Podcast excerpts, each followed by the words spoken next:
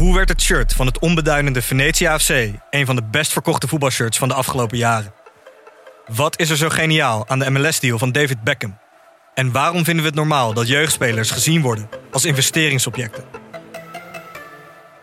In de podcast Grof Geld onderzoek ik, Sam van Raalte, voetbaljournalist, samen met merkstratege Per van der Brink de macht van geld in de voetbalwereld. Wat gaat er schuil achter de wereld van sport en glamour? En wie profiteert er? Luister naar Grof Geld en hoor hoe de Skybox de staantribune beïnvloedt. Deze podcast is 100% expertisevrij en alleen geschikt voor amusementsdoeleinden. De inhoud mag dus niet worden beschouwd als financieel advies. Dit is Jong Beleggen, de podcast. Ik ben Milou En ik ben Pim. en wij zijn terug van vakantie en van corona. En Pim, ik heb een vraag voor jou. Wat zit er nou eigenlijk ingeprijsd in de koers? Ja, dat zou je kunnen uitrekenen. Ik heb daar een soort van bierveldmethode eh voor uitgewerkt in de Google Sheet. Nou, dan kunnen we gewoon de kroeg in dus. En we hebben het over volatiliteit. En een expert daarover eh, hebben we aan het woord. Ja, en ik heb weer een portfolio-update. En uiteindelijk zelfs ook nog eens een leuke tip. Nou, wat zijn wij weer sympathiek. Laten we beginnen. Ja.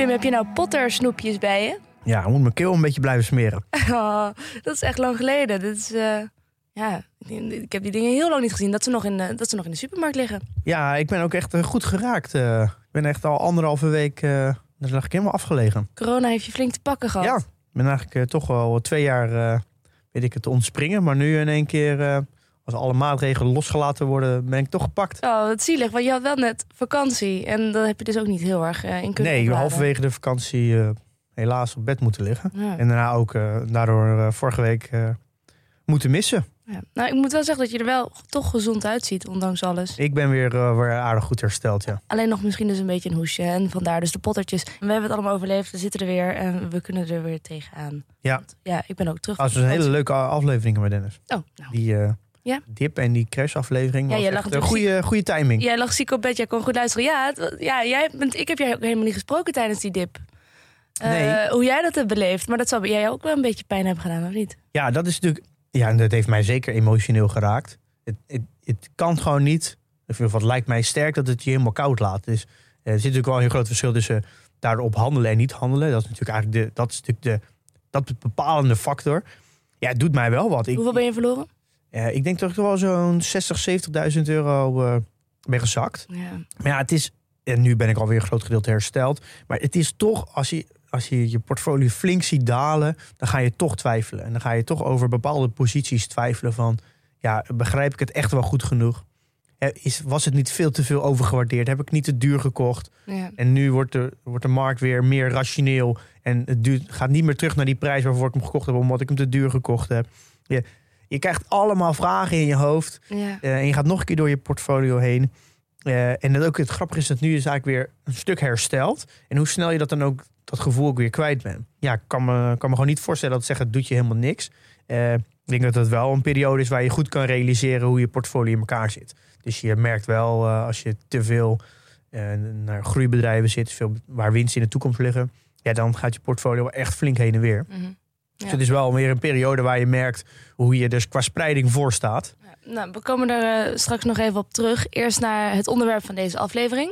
Namelijk, wat is ingeprijsd in de koers? Als ik die titel zo lees en dat onderwerp, dan denk ik meteen aan... Oké, we gaan het dus hebben over waarderen. Ja, nou dit is nog niet. Je, kan, je hebt natuurlijk echt waarderingsmethodes. Die, eh, de, de discounted cashflow, de sum of the parts of eh, de earnings valuation method. Nou, zo zijn er meerdere mogelijkheden om een bedrijf te waarderen. Dus wat is nou het bedrijf echt waard? Maar wat ik nu heb, eigenlijk heb gedaan, en dat is een, eh, ook een, sheet die ik heb gemaakt, dus een, soort van Google Sheet, waar je een aantal dingen kan invullen. En dan kan, eh, kan je eigenlijk een soort van krijg je, inzicht wat er nu ingeprijsd is qua verwachting. Ja, dus dan praten we vooral over groei. Dus hoeveel moet het bedrijf groeien om de huidige koers te rechtvaardigen? Oké. En dat is, ik heb dat zelf eigenlijk ontwikkeld om, om op een hele snelle manier ja, erachter te komen wat, is er, wat verwacht de markt nu van het aandeel. En zonder dat ik een hele uitgebreide waarderingmethode ga toepassen, heb ik eigenlijk een, ja, een heel simpel een lijstje gemaakt waar ik een aantal punten moet invullen. Maar wat de, wat de markt verwacht van een aandeel, dat heeft toch alles met emoties en ideeën en sentimenten te maken? Wat kun je Eh, daar, wat kun je daar met een Google Sheet mee? Nou, als bijvoorbeeld een, eh, als de markt verwacht dat het bedrijf de komende 10 jaar met 20% gaat groeien, dan zit dat al in de prijs. Dus dan is die, die toekomstige groei van 20% voor, is al ingeprijsd. Ja, Dus ja, dan is het, als, als het bijvoorbeeld management zegt, ja, we gaan 20% groeien de komende jaren en de markt prijst dat ook al in, eh, ja, dan weet je dat je, dat je daarvoor betaalt. Dus als het dan ook echt 20% is, dat er dan eh, heel weinig upside nog in zit. oké. Dus je hebt een, een document gemaakt waarmee je snel en makkelijk kan zien wat, er, wat de markt verwacht, of dat ook eruit kan komen. Ja, dus je krijgt- geeft je gewoon inzicht in wat, eh, eh, als je dit aandeel nu koopt, ja, wat de markt dan verwacht, wat, hoe het bedrijf moet groeien om die huidige koers te rechtvaardigen. Oké. Het is natuurlijk niet, geen exacte wetenschap, het is niet echt waarderen zoals de discounted cashflow, waar je winsten in de toekomst disconteert naar nu. Maar het is een manier waar je heel snel wat gegevens kan invullen om te kijken van hoe, eh, ja, hoe, ja, wat verwacht de markt nou van dit bedrijf. En we komen straks met een aantal voorbeelden. Dat geeft wel heel, al snel heel veel inzicht of het überhaupt de moeite waard is om verder te kijken naar dit bedrijf. Want eh, ik heb het met Dennis ook even gehad over dat, nou ja, als je echt iets wil gaan waarderen of wil snappen, dan, dan is er gewoon geen snelle en eenvoudige manier. Nee. Ja, je kan een beetje kijken naar ratio's. Eh, dat is dat ook is, wel- de snelle manier. Ja, dat is ook een beetje een snelle manier. Ja. Maar dat is dus weer heel lastig. Want een bedrijf wat geen winst maakt, ja, ja, die heeft natuurlijk geen koers-winstverhouding. Nee. Dus dan kan je naar de, de omzet, eh, de koers-omzet kijken. Maar ja, dat zegt natuurlijk weer weinig over de kwaliteit van de omzet. Want een bouwbedrijf die heel veel omzet maakt, is heel anders dan een softwarebedrijf die heel veel omzet maakt. Ja. De marges liggen op onderaan de streep, zeg over tien jaar heel anders. Geldt hetzelfde voor een supermarkt, die maakt natuurlijk heel veel omzet. Maar de marges zijn heel laag. Ehm, dus het is, dat, ja, dat zegt ook weer niet alles.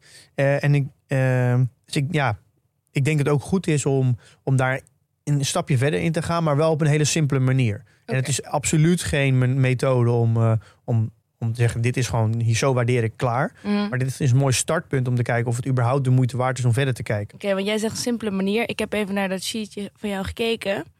Er zijn wel veel getallen. Ja, maar Veel het is heel simpel. We gaan er nu doorheen lopen en Oké. dan, dan kom je erachter dat het heel simpel is. En ik zie dit als een beetje als een bierveeld eh, waardering. Ah, Gewoon even snel. Je, eentje die je in de kroeg kan doen, bij wijze van. Ja, je, gewoon, je komt een bedrijf tegen. Soms appt iemand wel eens mijn bedrijf. Of ik kom zelf een bedrijf tegen. Dan vul ik het even snel in. En denk ik, nou, even kijken wat, eh, wat, eh, wat de markt verwacht.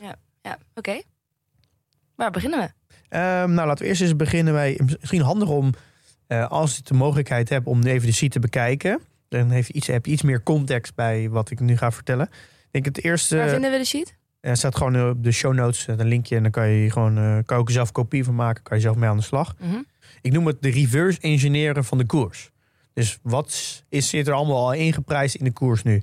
Nou, beginnen we eigenlijk eerst met de compounding annual growth rate. En dat houdt eigenlijk in hoeveel eh, wil jij graag als rendement hebben als je dit aandeel koopt. Nou, dan kan je, de meeste mensen vullen daar 10% in. Sommige mensen zeggen zelfs 12%. Misschien zelfs meer. Ik vind dat wel wel aan veel, veel aan- een beetje aan de hoge kant. Eh, wil je echt weten wat daadwerkelijk is ingeprijsd, moet je denk ik werken met 7, 8 procent. Dat is denk ik het gemiddelde rendement van de beurs over een hele lange periode. Dus dat is denk ik ook waar de meeste mensen op lange termijn rekening mee houden eh, als ze aandelen kopen. Ja. Ja, dat is eigenlijk de basis waar het bedrijf dus, eh, als je het bedrijf 10 jaar bezit, dan verwacht je ook bijvoorbeeld 10% rendement per jaar. Ja. Eh, dus dan moet het, dat, ja, dat doet iedereen natuurlijk. Want iedereen koopt het bedrijf met het idee dat hij rendement gaat maken. Dus Ja. dat is dan sowieso al ingeprijsd. Ehm, dus dat is eigenlijk stap 1. Nou, ik vul daar eigenlijk zelf al de 10% in. Maar waarom doe jij dan 10 en niet 7 of 8?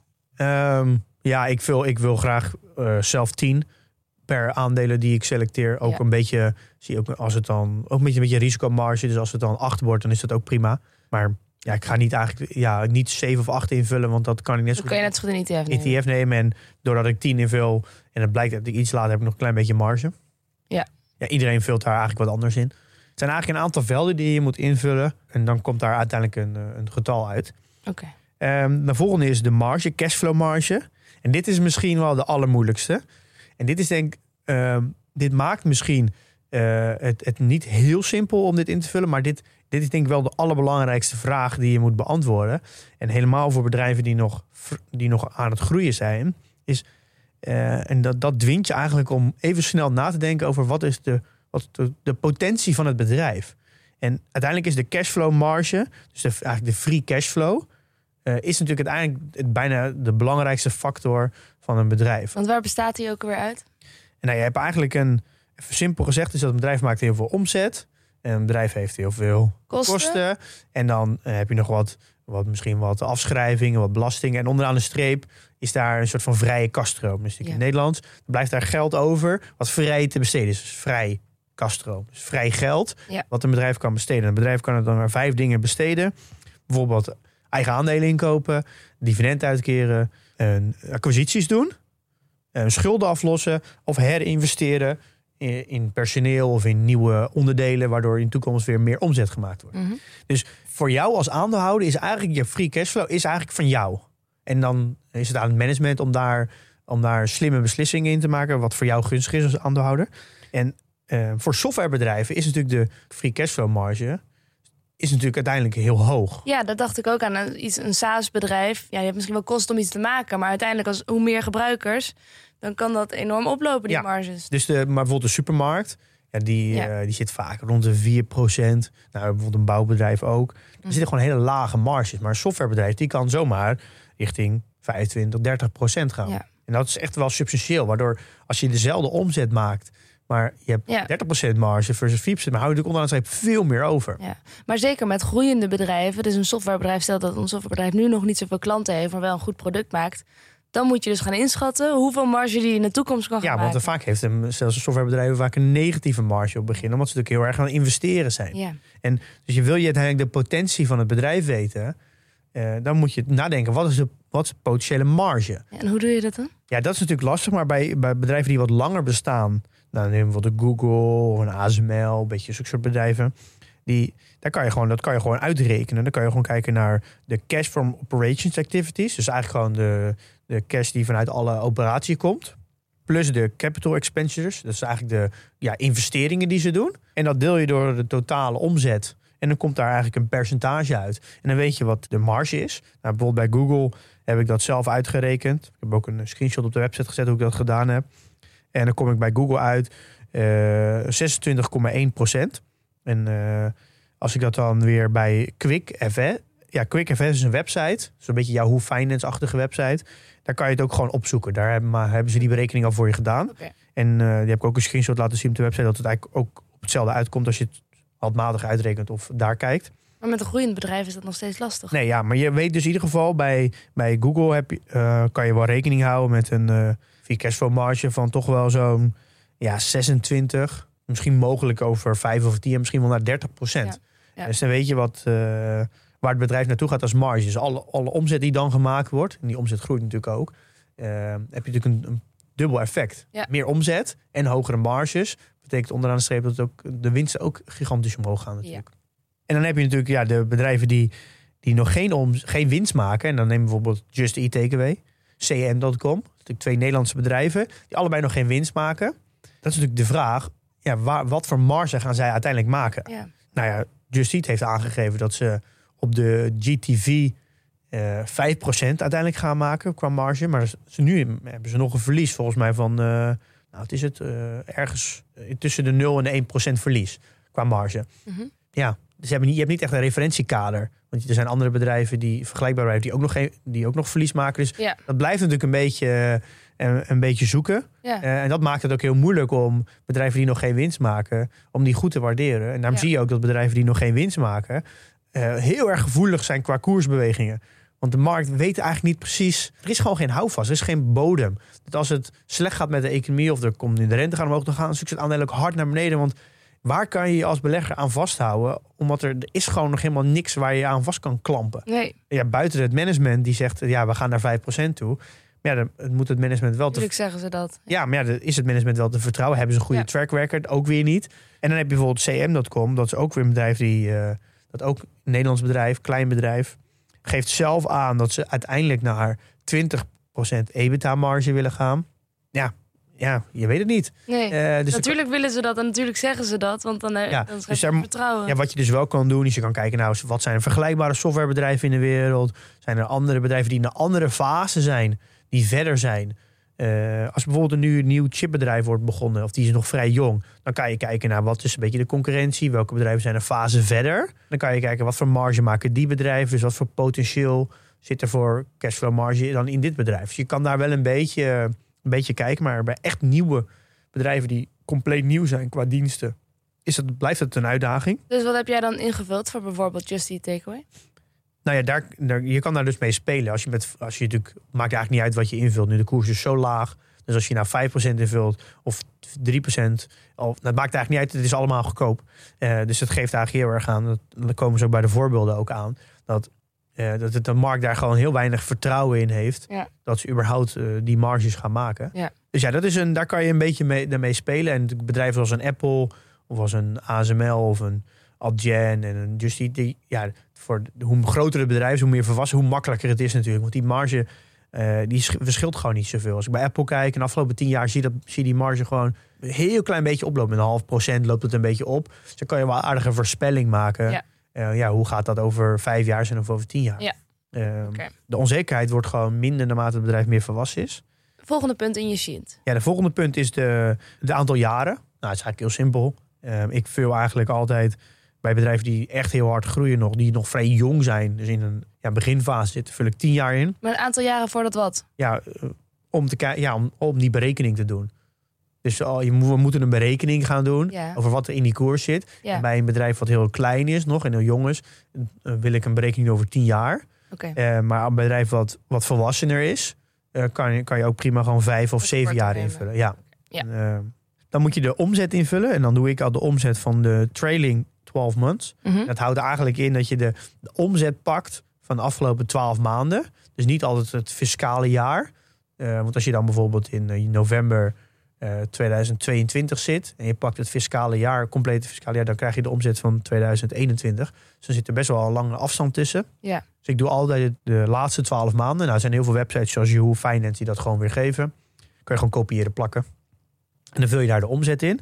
Dan is de volgende stap de marktkapitalisatie. Uh, die hoef je zelf niet in te vullen, want Google Sheet rekent dat zelf uit. Maar dan kan je ook gewoon bij Yahoo Finance vinden en kopiëren plakken. Hoe rekent hij dat uit dan?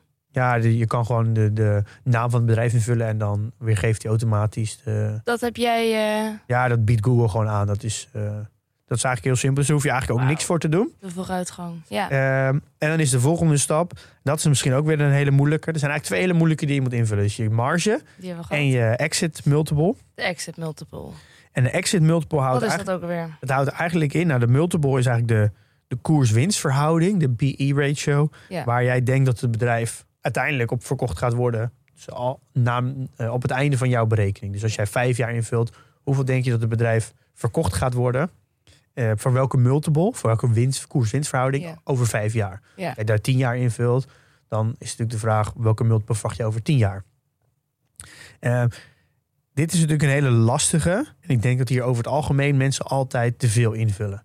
Als je gaat kijken naar het verleden. Ja. Die, als ik met mensen dit, dit doe, dit, ik, ik, ik heb met meerdere mensen zo'n sheet gedeeld. En soms vullen we samen dan deze sheet in. Ja. En daar is altijd discussie over de cashflow marge en over de exit multiple. En dat is een beetje hoe je bent ingesteld. Want waarom vullen mensen dan vaak te hoog in? Omdat ze toch de toekomst te rooskleurig inzien? Ja, ja, kijk, in de, in de geschiedenis, als we gaan kijken naar de afgelopen 100 jaar, dan he- heeft de S&P een gemiddelde PI gehad van 15. Dus over een hele lange periode is gemiddeld de S&P 15 geweest. Oké. Dus als de S&P nu 20 is, Ja. gemiddeld, dan zou je kunnen zeggen, het gaat, eh, oh, het gaat uiteindelijk weer naar het gemiddelde toe. Ja. Dus dat betekent dat eigenlijk nu, de, de ge- gemiddeld gezien, alle bedrijven in, de- in S&P nu overgewaardeerd zijn. Dus daar moet eigenlijk 25% vanaf. Ja. En dan komen we weer naar het gemiddelde. En dan kan je natuurlijk heel veel discussies zeggen. Ja, we, we hebben nu lage rente. We hebben nu een hele andere, een nieuw monetair beleid. Waardoor het 20 weer standaard is. Maar ja, er zijn allemaal weer mensen die zeggen. Ja, maar nu gaat de rente weer omhoog. Dus we gaan uiteindelijk weer naar 15. Nou, daar kan je natuurlijk heel lang over discussiëren. En de Nasdaq doet gemiddeld, volgens mij de afgelopen 20, 30 jaar, een eh PI van 20. Ehm, dus je kan daar een beetje als referentie gebruiken.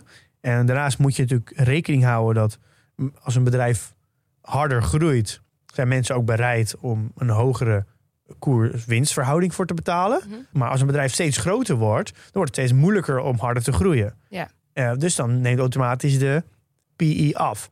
En als er bijna geen, geen groei meer in zit, dus het doet eigenlijk gewoon correctie, ja, een beetje groei met, eh, met de wereldeconomie, met inflatie mee. Ja, dan zou je toch wel kunnen zeggen, dan zie je toch wel een beetje op het. Moet je rekening houden met het gemiddelde. En, je- en is exit multiple hetzelfde als gewone multiple? Nou, we noemen het een exit multiple, omdat Ja. namelijk eh, voor, als je dit bedrijf koopt, voor welke multiple verwacht jij dan dat je het kan verkopen? Ja, oké. ja. Dat is eigenlijk dus, eh, het is basically de, welke multiple verwacht jij het einde van de periode Ja. dat je hem zou kunnen verkopen? Ja. Want je ziet altijd bedrijven die hard groeien, die koop je eigenlijk voor een voor hoge koers-winstverhouding, omdat er nog veel groei in zit. Ja. En naarmate het bedrijf steeds minder hard gaat groeien, wat logisch is, want als je groter wordt is het moeilijker, zal de PE ook, ook moeten, naar beneden moeten gaan. De multiple. En eh, je kan ook altijd kijken natuurlijk wat doen de peers. Dus welke, voor welke koers-winstverhouding worden eh, peers verhandeld. Ik zit daar hier altijd een beetje mee te spelen. Ik wissel eigenlijk altijd een beetje tussen, tussen 17,5, 20, 22,5 en 25. Mhm. Eh, maar als ik bedrijven zoals een Ahold neem, dan ja, hou ik echt wel rekening met, met 15 of zelfs nog wel lager. Eh, het ligt er een Omdat beetje... het al gewoon een groot bedrijf is. Ja, dat is, dat, er zit gewoon bijna geen groei in. Nee. Het verschilt wel een beetje welke type bedrijf. Als je bijvoorbeeld een ING neemt of een Ja. ASR, ja, dan kan je ook gewoon kijken naar wat, welke multiple heeft hij de afgelopen vijf à tien jaar gehandeld. Ja. Als dat bijvoorbeeld 6 is geweest, ja, dan moet je niet 15 invullen nu. Nee. Dat slaat nergens op. Nee. En Dus je moet wel een beetje kijken naar wat is, ja, wat is redelijk. Ja. Dus ja, daar, dat, daar blijf ik altijd wel een beetje mee spelen hoor. Ja. En, dan heb je, en dan komt daar uiteindelijk uit, als je dat allemaal hebt ingevuld, de omzetgroei. En dit is eigenlijk het belangrijkste van de, eh, dus eigenlijk dat je de soort van de conclusie van de waardering. Om 10% rendement te maken dan, als ik 10% heb ingevuld, op dit aandeel, moet het bedrijf dan een x-percentage omzetgroei voor die periode dat ik invul maken om 10% rendement te maken. Ja. En als je, als je dat ziet, dan kom je er, kan je er best wel snel achter komen dat je denkt, hey, ja, maar dit is eigenlijk helemaal niet haalbaar. Als er, als er uitkomt dat het bedrijf 15% per jaar omzetgroei moet hebben om 10% rendement te maken, maar het bedrijf heeft in de afgelopen vijf jaar maar 8% gegroeid. Ja, dan is het eigenlijk, ja, dat is onmogelijk dan. Wat Ja. zou dan ervoor zorgen dat, het, dat ze nu in één keer dubbel zoveel omzet gaan maken, als, het ook, nog- als ze ook nog eens groter zijn dan, Ja. dan vijf jaar voor? Ja. Dan kan je eigenlijk wel zeggen, nou, dan is het bedrijf gewoon, hele, heb je al, weet je gelijk al, dit bedrijf is te duur voor mij. Heb jij dat soort dingen gezien te- eh, bij invulling van je eigen gegevens? Ja, nou, ik denk dat een heel mooi voorbeeld is Walter Kluwers. Ehm, nou, die heb ik bijvoorbeeld ingevuld. Dat een, eh, ze hebben een cashflow marge van 18%. Dan heb ik gewoon gekeken naar de afgelopen, eh, afgelopen 10 jaar. Wat voor margereis gaat eh, langzaam een beetje omhoog. Dan kom ik op 17% uit. Ik heb een exit multiple van 20. Nou, dat is al eigenlijk een premium boven het marktgemiddelde. Van, eh, want de markt op de AX ligt gemiddeld op 15. Over Ja. een hele lange periode. Dus dat is al een aardige premium. Ik wil 10% rendement. Ik doe het voor zes jaar. Omdat het bedrijf is wat is er heel veel veranderd. Wil ik de periode wat korter houden. Eh, een omzet van eh 4,8 miljard. Nou, en dan kom je uit dat het bedrijf 17,25% moet groeien. eh, de komende zes jaar. Elk jaar. Dus elk jaar 17,25% De groeien omzet dan. om, ja. om 10% rendement te maken. Ja, dat is niet heel realistisch, denk ik. nee, en als je kijkt naar de afgelopen 10 jaar, heeft Walter Kluwer 2,5% omzetgroei gehad, Ja. Gemiddeld per jaar. Dus ja, dan 17% ja, is praktisch onmogelijk. Ja, ja, ja. Ehm, dus ja, naar mijn idee is dus Kluwer echt flink overgewaardeerd. En dan kan je afvragen, ja, hoe kan dat nou? Ja, dat komt omdat Kluwer nu op een extreem hoge multiple verhandeld wordt. Ja, dat eigenlijk eh ja, dubbel, dubbel zo hoog is als het, als het marktgemiddelde. Ja, ja. Dus die sheet die je hebt gemaakt is eigenlijk een soort filter om, die je er gewoon eroverheen legt. En dan kijkt welke bedrijven zie ik nu nog steeds die daadwerkelijk het, het kunnen halen wat ik van ze verwacht. Ja, dus, het- dus het. ja, ja, ik denk dat, dat Bolte Kluwer is, ja, is gewoon heel erg overgewaardeerd. Dat- Dat, die conclusie trek ik er dan uit. Ja. Ik kan me ook wel op zich wel voorstellen dat heel veel mensen Bolte Kluwer hebben, omdat het een hele stabiel, eh, stabiel inkomen heeft. Het is heel veel abonnementen. De omzet is zelfs in crisistijd, in slechte economische omstandigheden, nog steeds heel stabiel. Dus het, het heeft helemaal geen cyclus. Het is een dividendbetaler Ja. eh, over een al hele lange periode, van al twintig jaar structureel dividend. Ik snap allemaal wel waarom mensen dit aandeel graag hebben. Maar eh, ja, het is gewoon heel duur. En in hoeverre zegt het dan nu precies iets over wat dan wel een goede prijs zou zijn? Eh, Echt over de hoogte van de koers specifiek? Hoe bedoel je? Nou, hoe kan ik dan meteen zien of het te duur is en wat dan wel een goede prijs zou zijn voor zo'n aandeel?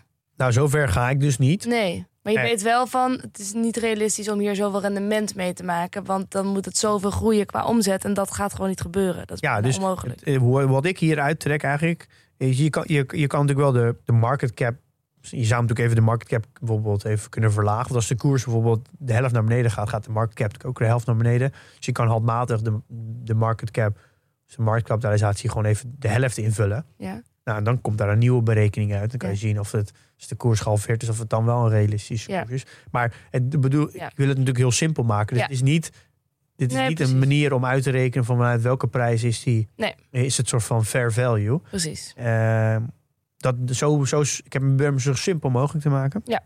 Ik moet nog één zeggen, we hebben ook nog natuurlijk de laatste. Want de uitkomst uiteindelijk van alles wat we hebben ingevuld is... dan krijg je de toekomstige marktkapitalisatie... je toekomstige omzet en je toekomstige winst.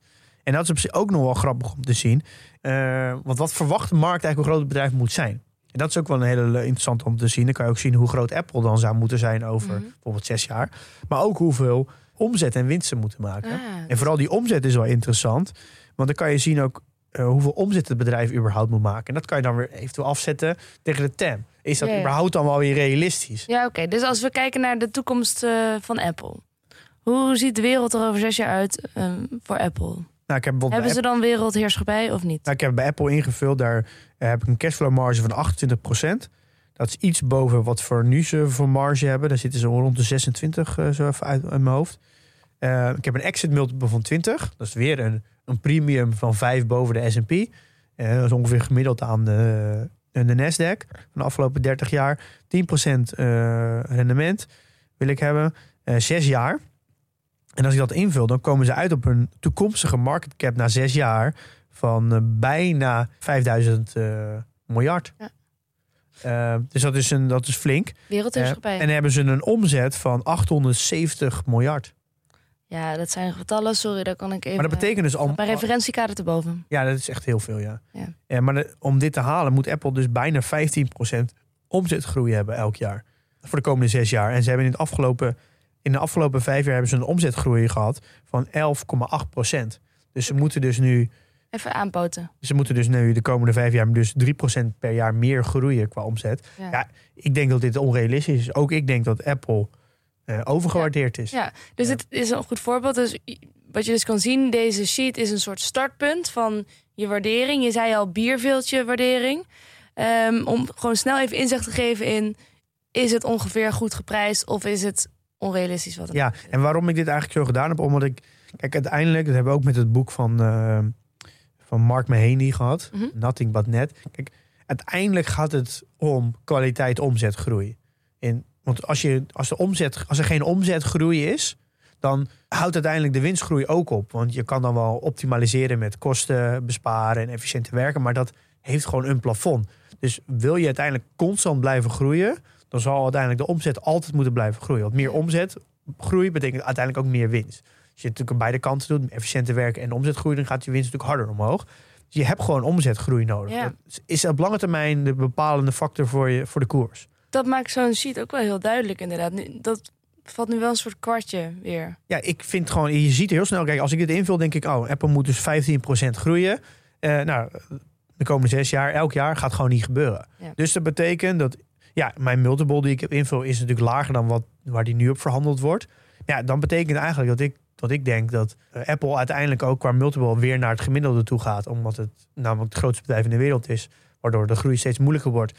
Dat ik denk dat het eh, geen 10% rendement gemaakt kan worden op Apple. Want Ja. ook Apple zal uiteindelijk qua multiple naar het gemiddelde moeten gaan. En het kan er wel naartoe groeien, maar dat gaat dan weer ten koste van, je, van de koersstijging. Eh, dus voor mij is Apple te duur. En dit is eigenlijk precies de reden waarom ik eh, Microsoft ook verkocht heb. Ja. Als ik dit invul, dan denk ik, ja, Microsoft moet echt flink hard groeien. Harder dan wat ze al gedaan hebben om de huidige koers te rechtvaardigen. Ja. En dan denk ik niet dat ze dat gaat gebeuren. Je ziet eigenlijk, als je koerswinst wil pakken, en ik denk als het gaat om value investing, dan zit eigenlijk de, de, de, de echte koerswinst zit hem eigenlijk in twee factoren. Een multiple expansion. Dat houdt eigenlijk in dat als je het aandeel nu koopt voor 10 keer de winst. En het gaat uiteindelijk naar het gemiddelde van 15. Dan pak je al in één keer 50% winst, koerswinst. Dan verandert er fundamenteel niks aan het bedrijf. Je pakt al 50% winst alleen maar omdat de markt nu bereid is om het gemiddelde ervoor te betalen. Ja. Als het bedrijf ook nog eens sterk is en het fundamenteel wordt het ook eens beter, dus de omzet groeit, de marge gaan omhoog, betekent dat je daar ook nog eens een winst uit pakt. Dus dan pak je een eh, multiple expansion winst, plus nog eens dat het fundamenteel beter gaat. En dan Dus, pak je dus twee keer, en daar gaat eigenlijk value investing over. Ja, precies. Dat En- de verwachtingen en de reële, realistische... Ja, dus wat de markt bereid is om te betalen. Ja. Maar dat werkt natuurlijk ook de andere kant op. Als je dus een hoge multiple betaalt voor een bedrijf als je het koopt. En het bedrijf gaat fundamenteel nog steeds heel veel beter. Dan kan het nog steeds, nog steeds zijn dat je verlies maakt. Of onderaan hebt geen winst maakt. Omdat Mhm. namelijk de markt in één keer zegt. Ja, we gaan nu naar het gemiddelde toe. Dus Ja. We krijgen niet een multiple expansion. Maar we krijgen een soort van de- decrease. Dus een, een verlaging van je multiple. En dan, kan je, en dan ja, kan je in plaats van als bijvoorbeeld een 20 multiple is. En het gaat naar het gemiddelde van 15. Dan heb je gewoon 25% daling van de koers. En als het, dan kan het bedrijf nog wel fundamenteel 25% beter worden. Maar dan heb je onderaan de streep nog steeds niks verdiend. Eh, Ja. En daar gaat eigenlijk een beetje de, eh, de quote ook van Warren Buffett over. eh, price is what you pay, value is what you get. Is die multiple, dat is eigenlijk wat je voor betaalt. Maar de waarde die je ervoor krijgt, dat is, dat, dat is het bedrijf. Of het nou verhandeld wordt op 10, 15 of 20, dat maakt eigenlijk niet uit. Eh, want het is nog steeds hetzelfde bedrijf. Eh, En Ja. iemand die, die heel conservatief is, bijvoorbeeld Macy is wat conservatiever, die zal. Meest die laatste gas was? Ja, die laatste gast is. En Dennis denk ik ook wel, die zijn wat voorzichtiger. Mhm. Dus die zullen altijd veel lagere multiples invullen. Om nog meer safe te zijn. Ja. En ik denk als je naarmate je langer belegt. Kijk, de meeste mensen beleggen in een periode dat alles omhoog gaat. Eh, Ik natuurlijk ook. Ja, we zijn een beetje. Ja, hoe zeg je dat? In de war wat, een, wat gemiddeld is. Wat, ja, wat we betalen voor bedrijven. Omdat natuurlijk een, iedereen is geld gaan bijdrukken. Er is een heel ruim monetair bereid. Dus lage rentes. Dus iedereen is bereid om meer te betalen voor dezelfde winst. Ja. Als we weer naar het gemiddelde gaan over een lange periode. Dan zal je zien dat, dat er alternatieven zijn waar je ook je geld in kan stoppen. Waardoor mensen minder bereid zijn om te betalen voor dezelfde winst. Ja. Dus als je, ja, dan kan je Dan gaat het weer naar het gemiddelde terug. Of Ja. zakt het misschien zelfs onder. Ja, dus dat is wel een. Dat is gewoon omdat wij nog relatief weinig ervaring hebben. Ja. Ja, zijn wij gewoon een hele andere soort van multiple omgeving gewend. En dus daarom is het altijd wel goed om te kijken naar wat is een beetje het, het gemiddelde van het verleden. Ja, ja we zitten in een soort multiple klimaat. Een heel tropisch multiple klimaat. En nu komen we misschien weer een beetje in. eh, in Ja, als, jij denkt dat ja, 25 jaar, eh, sinds ik beleg is, zie ik gewoon heel veel bedrijven die op handelen altijd op 25 keer de, de winst. En denk je, ja, dat, dan ga je, kan je misschien denken dat dat normaal is. Ja. Eh, ik, ja, ik, ik leer daar ook nu steeds meer over. Ik Ja. denk, ja, want dat is het gevaar. Als je toch iets voor 25 koopt en je denkt, ja, het is gewoon een fundamenteel heel goed bedrijf, maar je koopt voor 25 keer de winst en het, ja, de wereld gaat in één keer bepalen dat, dat ja, eigenlijk is het is wel we goed. dat niet meer doen, die hoge multiples. Nee, Ja. 15 is gemiddeld, maar omdat het een goed bedrijf is, doen we een beetje premium, 17,5, misschien 18. Ja, dat betekent eigenlijk dat je gewoon jarenlang gewoon verlies gaat maken op dit bedrijf. En dan moet het op een gegeven moment, doordat het zo'n sterk bedrijf is, langzaam Ja. door de winstgroei gaat die multiple naar beneden. Eh groei je wel in het gemiddelde, maar dan kan je zomaar zijn dat je jaren zi- zit met een bedrijf die gewoon, die gewoon niet, niet verplaatst. ja, Ook al doet het bedrijf het gigantisch goed. wat leuk inzicht. En jij bent dus zo vrij geweest om, eh, om jouw sheet beschikbaar te stellen aan de luisteraars. Toch? Want je kan jouw sheet gewoon kopiëren. kan gewoon kopiëren. invullen. Ik heb ook een aantal voorbeelden er al ingezet. Kan je zelf even naar kijken. Ongetwijfeld als je daar naar kijkt, denk je... ja, maar die multiple die jij invult, dat vind ik wel een beetje overdreven laag. Of die vind ik veel te hoog.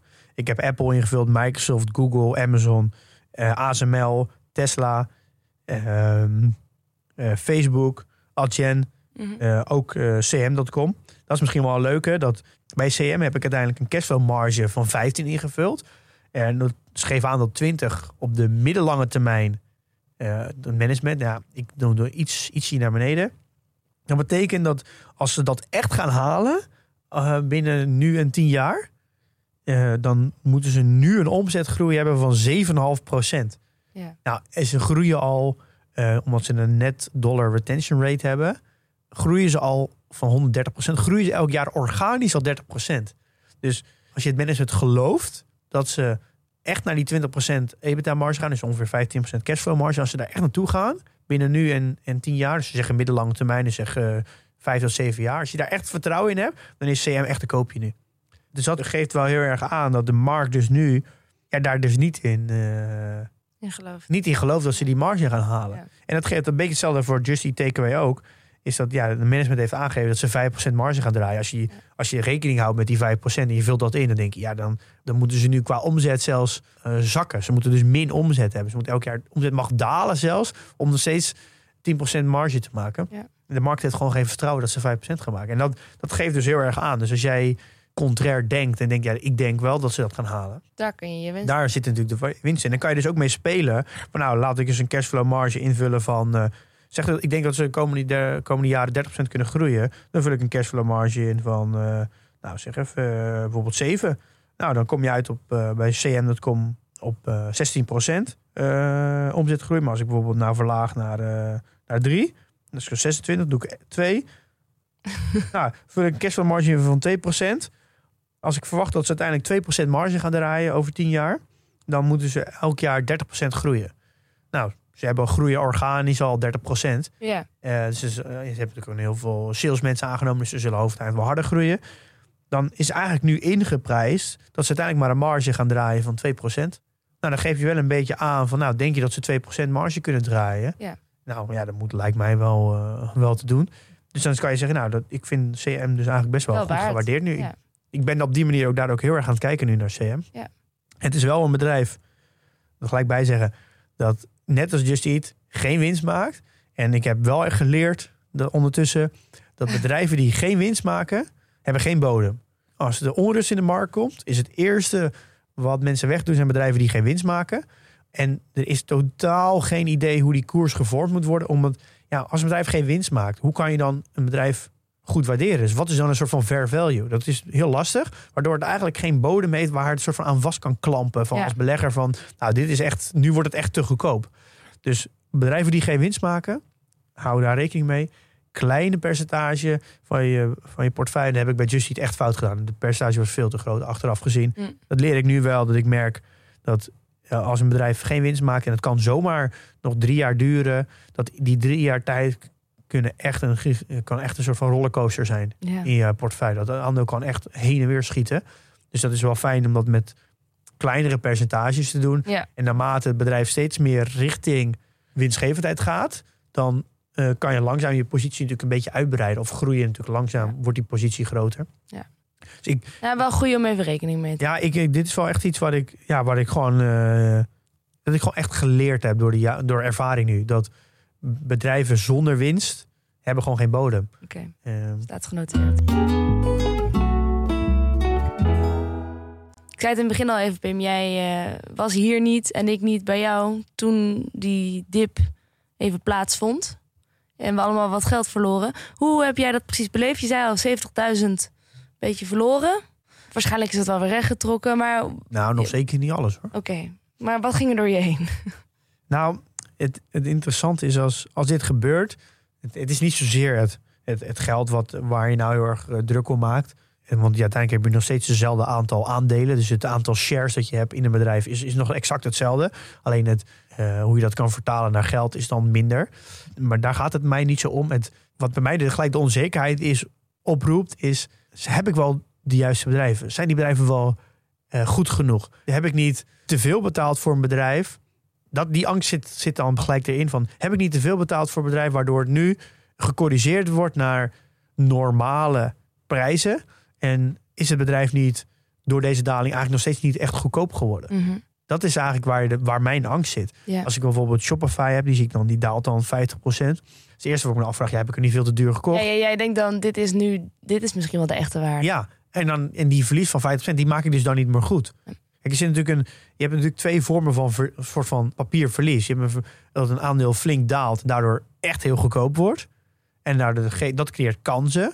Dus dan is eigenlijk bewegelijkheid is een soort van Zegen? zegen. Want denk je, hé, daar kan ik goedkoper bijkopen, want het is nu nog meer ondergewaardeerd. Ja. Maar als een aandeel, als je dat achteraf gezien voor veel te veel had gekocht en het daalt, dan kan je wel bijkopen, maar dan koop je eigenlijk niet bij met korting, maar dan koop je bij misschien op de echte prijs. En dan heb je eigenlijk in het verleden altijd te veel betaald. En wat je te veel betaalt, dat wordt eigenlijk niet zo snel meer goed gemaakt. En dat kan eigenlijk weer alleen maar goed gemaakt worden, doordat het bedrijf ook fundamenteel eh, beter gaat performen. Ja. Maar dat kan, dat kan sowieso maar jaren duren. Dus dan kijk je misschien jaren tegen een verlies aan.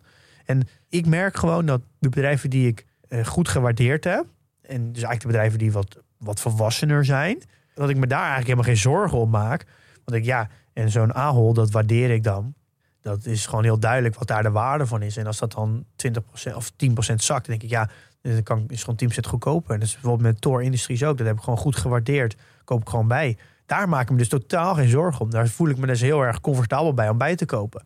Maar dat is bij bedrijven die flink groeien, waar waarderen veel lastiger is. Eh, ja, heb ik daar veel meer emoties. Ik snap wel dat ja, beleg, een soort van value investing en meer stabiele bedrijven beleggen. Dat je er veel lekkerder bij zit eh, als, de, als de beurzen flink naar beneden gaan. Ja, Ehm, en ik, ik wil eigenlijk even een stukje, la- ik moet even een stukje laten horen van Pieter Lynch. Want hij vat dat heel mooi samen wat ik eigenlijk nu probeer te vertellen. I, I love volatility. I, I think I remember when uh, in 1972 the market went from uh, uh, down dramatically, and Taco Bell went from 14 to one.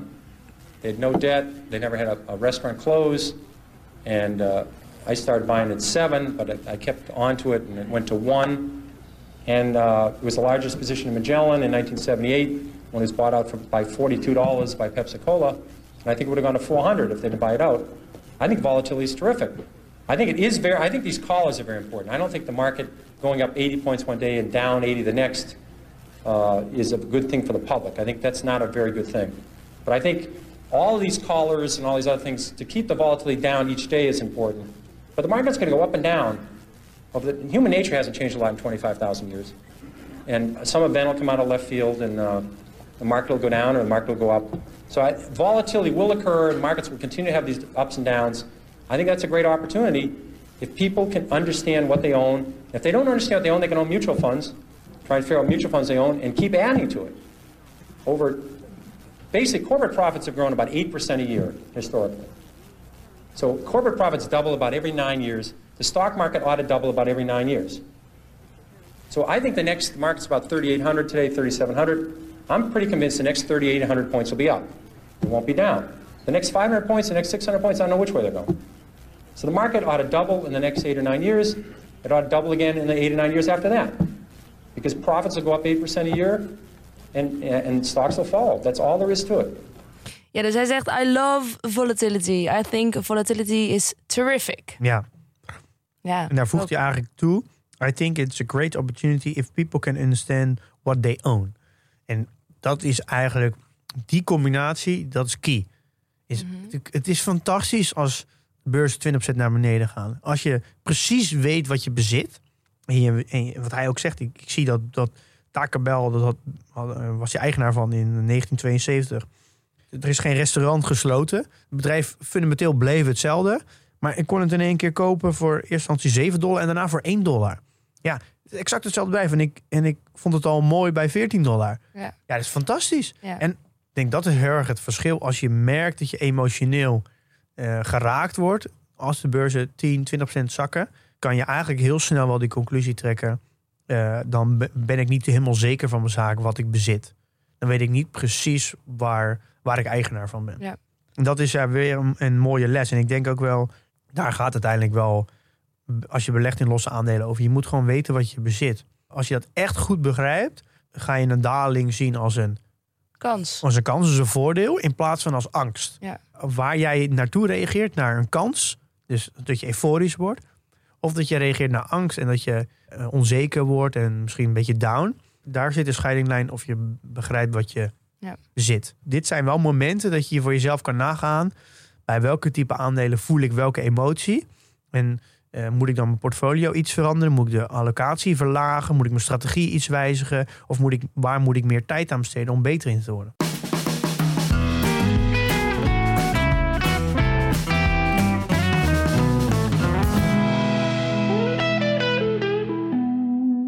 Ja, en dan een, eh, een logisch bruggetje. Ehm, ik hoop niet dat je allemaal dingen bent gaan verkopen.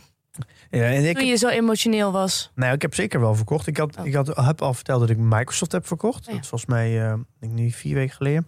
Ik had daar nog geen nieuwe, een nieuwe bestemming voor. Komt ook door vakantie en ziekte dat dat eigenlijk een, eh, even niet, eh, nog niet kon.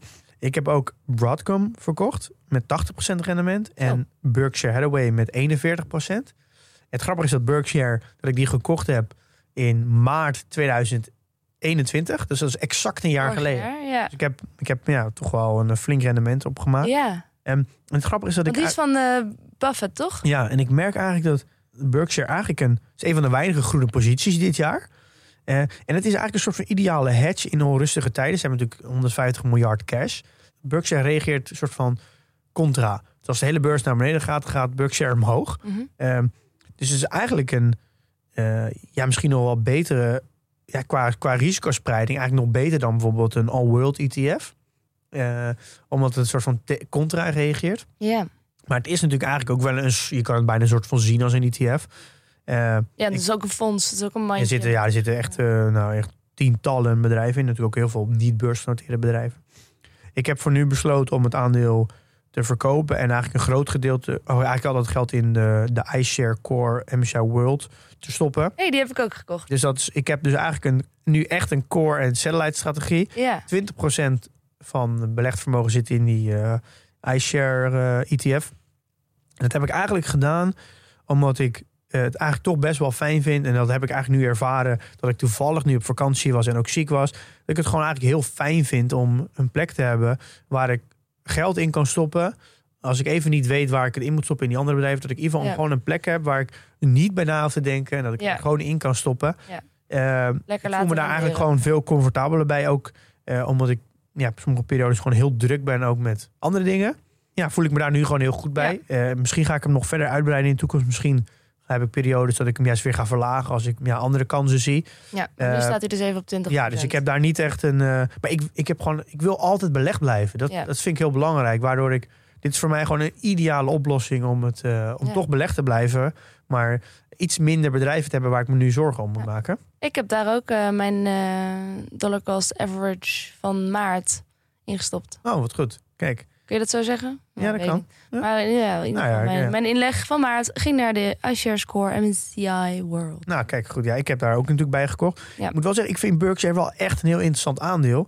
En ik, en ik eh, dat zeker op mijn watchlist. En ik, eh, ja, ik ga dat wel, eh, wel in de gaten houden. En ik, ik, een van de manieren merk ik dat in de afgelopen jaren...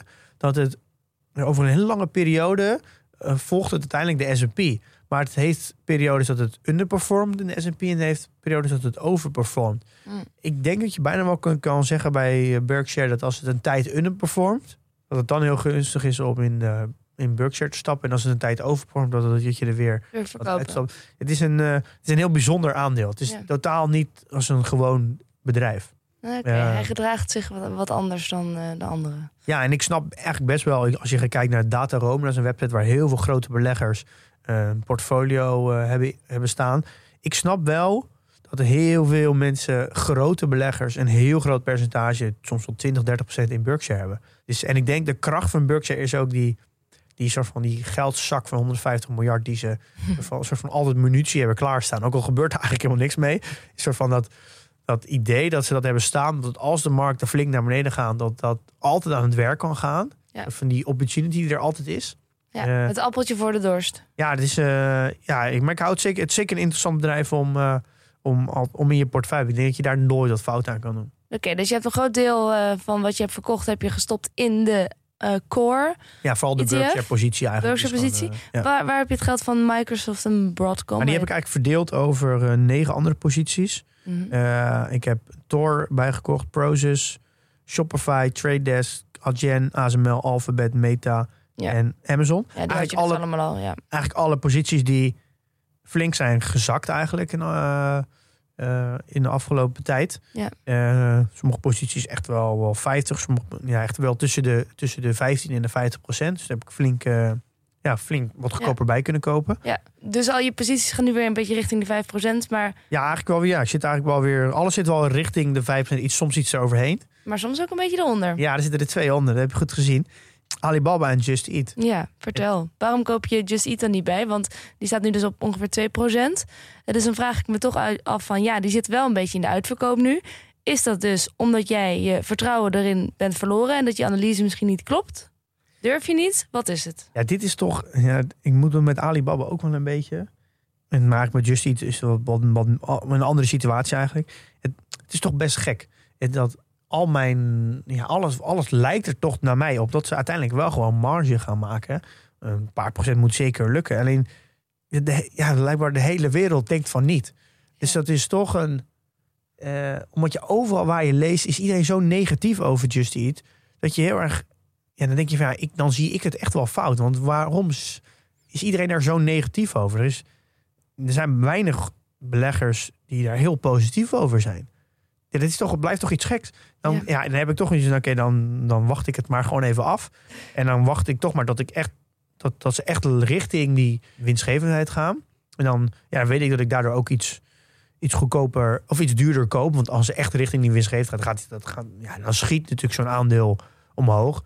Want er zijn natuurlijk een aantal dingen in, in Just Eat dat ik nu al kan vertellen. Als die dingen gebeuren, gaat het aandeel gigantisch hard omhoog. Ja, Dat is het verkopen van iFood. Iets met Grubhub, dat daar een partnership komt. Of, of ze stoten dat gedeelte af. Eh, dus als ze iFood verkopen, gaan ze de helft eigen aandelen inkopen. En die andere helft die gaan ze herinvesteren. En als ze naar richting winstgevendheid gaan, moment dat ze ja, zeggen winstgevendheid zal denk ik stijgen, maar als het daadwerkelijk gebeurt helemaal. Dat zijn natuurlijk de drie echt punten waar er een soort van kattenpult gaat komen in de koers. Dus het moment dat je daarop gaat reageren, ja, dan weet je gewoon natuurlijk dan. Als je daarop gaat wachten van ik wil eerst bevestiging, dan weet je natuurlijk dat je eigenlijk je moet daarvoor kopen natuurlijk, Ja, ja. niet daarna. oké. Ja. Maar, maar ja, dus je hebt eigenlijk wel vertrouwen in, hoor ik. Maar de enige reden dat je dat dan niet aftopt is toch... Ja, het beursentiment om je heen, wat je erover leest. Ja, je zou zeggen je moet contrair denken. Je zou zeggen, je bent bijna menselijk, Pim. Ja, maar dit, dit is toch, is, ja, zit toch beleggen is het een groot gedeelte gewoon psychologie en emotie. En dat merk ik nu ook. Dat, Ja. je, je vraag me het over een jaar. Misschien anderhalf jaar of twee jaar als ze echt winst gaan maken. En je, en je laat dit fragment teruggooien. En je denkt, ja, wat ben je voor sukkel geweest? Maar ja, dat weet ik dus niet. Dus ja, dit is, ja ik heb bijvoorbeeld al heel vanaf het begin aan gezegd. Just Eat is een soort van één grote school voor mij qua beleggen. Het is, er zijn- zitten zoveel lessen in dit aandeel Mhm. die, je- die ik hieruit kan halen. Het, is Ja. een, eh, maakt mij in ieder geval een extreem veel betere belegger. Dus er is een, zo'n lange lijst aan, aan, aan leer, learnings die ik hieruit kan trekken. Ja, ik, ja, ik, blijf, ik blijf het toch nog even aankijken. Ja. Ik, eh, ik, ik sluit niet uit dat ik langzaam wel een keer ga bijkopen, maar toch nog, wat ik vorige keer ook aangeef, ik moet toch wel wat verbetering nog zien. Mhm. Eh, en dan koop ik daardoor maar duurder bij. Maar ja, ik wil gewoon hier ook het risico naar beneden dan wat afschermen. Ja. Ehm, kijk, en Alibaba is een beetje hetzelfde. Is dat, eh, ja, da- daar merk ik toch wel dat ik toch weinig grip heb op, op wat er in China allemaal gebeurt. En dat het me dan toch een beetje bevriest om actie te ondernemen. Ja, had je Dit- maar een lange arm. De Ja. lange arm van Pim Verlaan naar China. En het is toch een beetje wat, wel, wat Pieter Lins net zegt. Hè. Je moet toch echt wel goed begrijpen wat je, wat, je, wat je bezit. Want dan kan je ook contrair handelen. En, en volgens mij heeft Dennis daar ook niet een aflevering over gemaakt. Contrair handelen. Dennis heeft overal afleveringen Daar zit gemaakt. natuurlijk Dennis uiteindelijk-. De echte winsten zit hem in het contrair handelen. Ja. Is dat als de hele markt we zeggen we gaan naar links. En jij durft naar rechts te gaan. En, en je maakt daardoor een juiste keuze. Daar zitten natuurlijk de winsten. Maar ja, heb nog zo lang te beleggen en nog zo'n hoop te leren. Ja, wij allemaal, Pim, wij allemaal. Terwijl de laatste seconden wegtikken, ehm, heb je nog even tijd voor een content tip? Ja, ik heb er nog eentje. Ik zal die dan heel kort houden. Een Business Breakdowns. Dat is een podcast. Een Amerikaans, het is van een, Amerika, een Amerikaan. Van Zach Vass. En het is trouwens sowieso een geweldige podcast. Het heet Business Breakdowns. En ze gaan een hele aflevering. Het idee is dat ze dan een bedrijf helemaal gaan analyseren. Ze gaan het helemaal uit elkaar trekken. En dan eh, alle delen soort van analyseren. En dat doen ze vaak met een iemand die heel veel van dat bedrijf weet. Een industrie-expert of iets. Mhm. En ze doen dit nu met een eh, eh, met Michael Willer. Dat is een, dan een Engelsman. Een specifieke aflevering die je aanraadt, bedoel je? Ja, echt een specifieke aflevering over Adyen. Oké, En het, eh, waarom ik dit interessant vind, ik vind het altijd leuk om vooral om je, een beetje je, je home bias ook een beetje eh, niet te veel alleen maar Nederlandse content te consumeren vanuit een Nederlands perspectief. Dat je een beetje je home bias, je valkuil. ja. Eh, dat je je soort van je liefde omdat het een Nederlands bedrijf is. Maar ook is een ja, is interessant om perspectieven te horen. ja. Van mensen die, die verder van Adyen afzitten en ook geen mensen kennen en ook eh, die, het, ja, die dan het bedrijf analyseren en wat die ervan vinden. Ja, precies. Dus Ja. een, een, een eh, Amerikaans perspectief op een Nederlands bedrijf. En ja, ik ja, daar leer altijd wel weer dingen van. Eh, Ja, ik vind een interessante aflevering. En ze hebben bijvoorbeeld ook Basic Fit gedaan. Hmm. En ook Hello Fresh. Dat zijn natuurlijk twee eh, Duits en een, en een Nederlands bedrijf. Ook heel veel Amerika grote Amerikaanse. En bijvoorbeeld John Deere ook met die trekkers. Ja. Dus, maar ze pakken, ze hebben best wel wat aandelen die, eh, ja, die, die vanuit meer Euro- een beetje West-Europees, die West-Europees genoteerd zijn, maar dan vanuit een Amerikaans perspectief. Ook interessant. En ze hebben een overzicht gemaakt van tien andere contentstukken. waar je iets kan leren over Algen.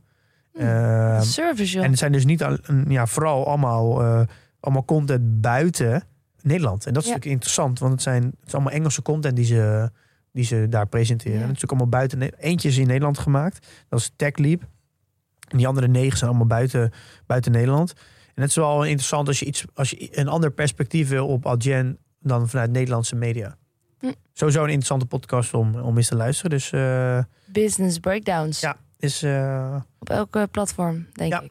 eh, en het leuke, binnenkort komt, eh, ga, ga jij weer op vakantie en dan komt Dennis langs. Mhm. Dan gaan Dennis en ik ook kijken of we twee afleveringen kunnen maken. Een soort van business breakdowns. Dus we gaan met z'n tweeën per aflevering een bedrijf helemaal eh, uit elkaar trekken en analyseren. Van, en dan gaan we dat eh, samen, samen bespreken. Ja, wat jammer dat ik dat moet missen. Gewoon eerst een keer proberen hoe dat, hoe dat is. Ja, leuk. Ehm, Oké, nou dan eh, zitten we er al weer doorheen. Volgende week gaan we een graag geziene gast terugzien. Namelijk Alex Otto, Mr. Ja. 5%. Meester 5%, aflevering 31 is die langs geweest. Ja. Hij komt weer langs. Dus eh, ja, ik kijk heel erg naar uit. Ik ook. Daar valt wel eens weer een hoop van te leren. Ehm, en dan in de tussentijd, jongens, investeer in je kennis. En beleg met beleid.